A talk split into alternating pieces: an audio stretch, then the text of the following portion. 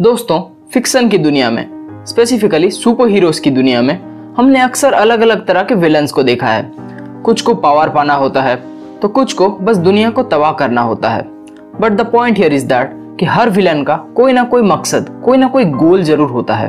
और दूसरी तरफ़ जोकर है, जिसे कोई गोल अकम्प्लिश नहीं करना है। उसे कोई पावर की भूख नहीं है, और ना ही वो किसी से कोई बदला लेना चाहता है।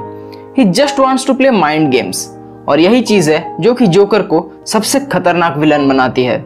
जोकर कोई गॉड या एलियन नहीं है। इज़ जस्ट ह्यूमन बीइंग जिसे कि इस क्रूअल वर्ल्ड ने एक साइकोपाथ में बदल दिया है। तो दोस्तों, आज के हमारे इस एपिसोड में हम यही डिस्कस करने वाले हैं कि आखिर क्यों और कैसे एक नॉर्मल इंसान आखिर साइकोपाथ में बदल जाता है। और उससे भी ज़्यादा हम ये डिस्कस करने वाले हैं कि आखिर एक साइकोपाथ का असल मीनिंग क्या होता है। सो आई रियली होप कि आज का हमारा एपिसोड आपको पसंद आए। सो हेलो दोस्तों, मेरा नाम है Pranab and this is the boring superhero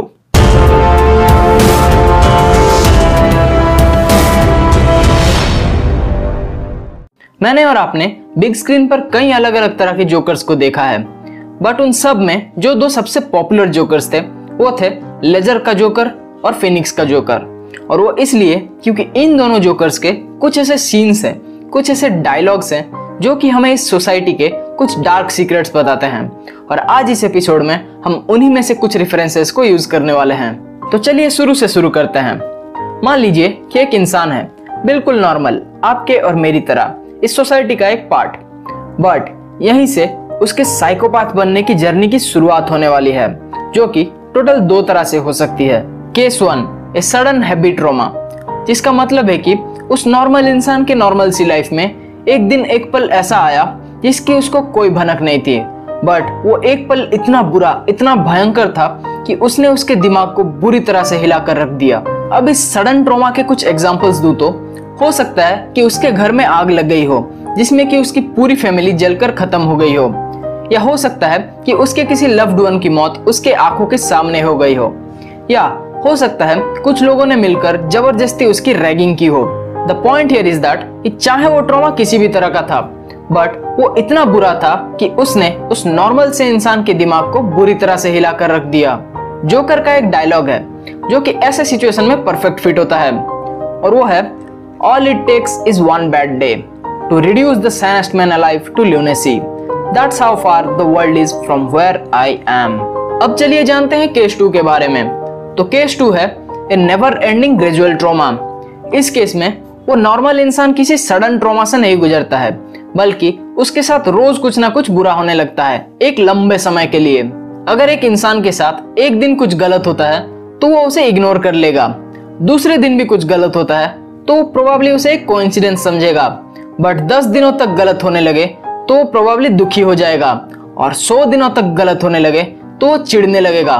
उसे अपने आप से और आसपास वालों से नफरत होने लगेगी। बट अगर हज़ार, दो हज़ार दिनों तक कॉन्टिन्यूसली उस इंसान के साथ रोज कुछ ना कुछ बुरा होने लगे तो उसे ग्रेजुअली उसकी आदत सी होने लगेगी।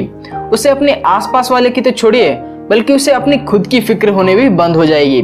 लिटरली वो सिचुएशन को एंजॉय करने लगेगा। इस तरह के ग्रेजुअली इंक्रीजिंग ट्रॉमा के केस में जोकर का जो डायलॉग परफेक्ट फिट होता है, वो है I use to think my life was a tragedy but now I realise it's a freaking comedy चाहे केस वन हो या केस टू बट इन दोनों ही केसेस में वो इंसान मेंटली अनस्टेबल होकर रह जाता है।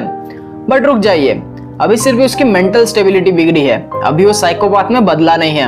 और कैसे बदलने वाला है, वो हम कुछ ही देर में जानेंगे।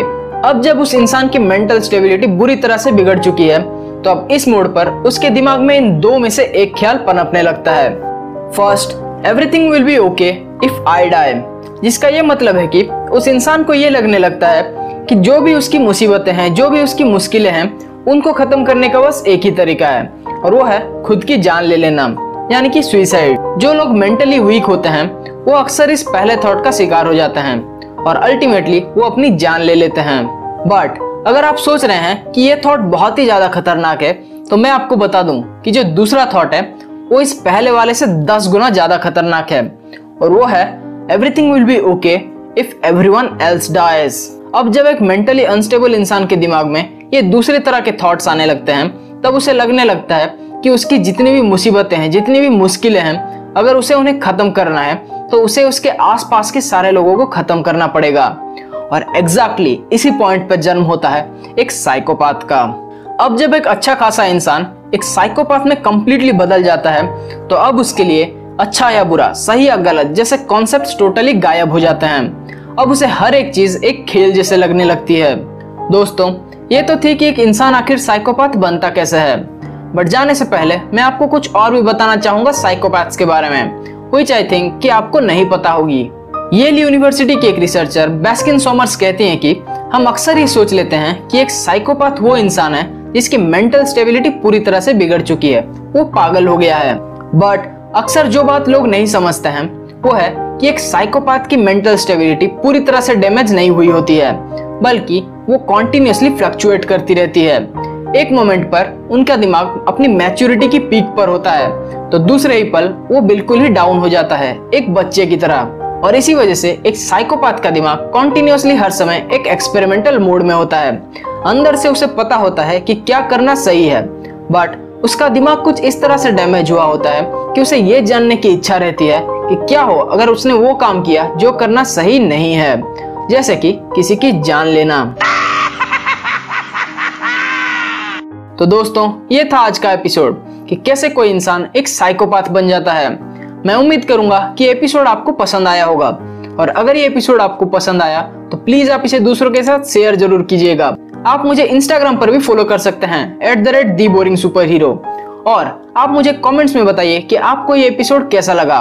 और आगे के एपिसोड्स आप किस टॉपिक पर देखना चाहेंगे। तो अब मैं आपसे मिलूँगा अगले एपिसोड में। और तब तक के लिए अच्छा कंटेंट देखिए, उनसे लेसन सीखिए। And be the boring super hero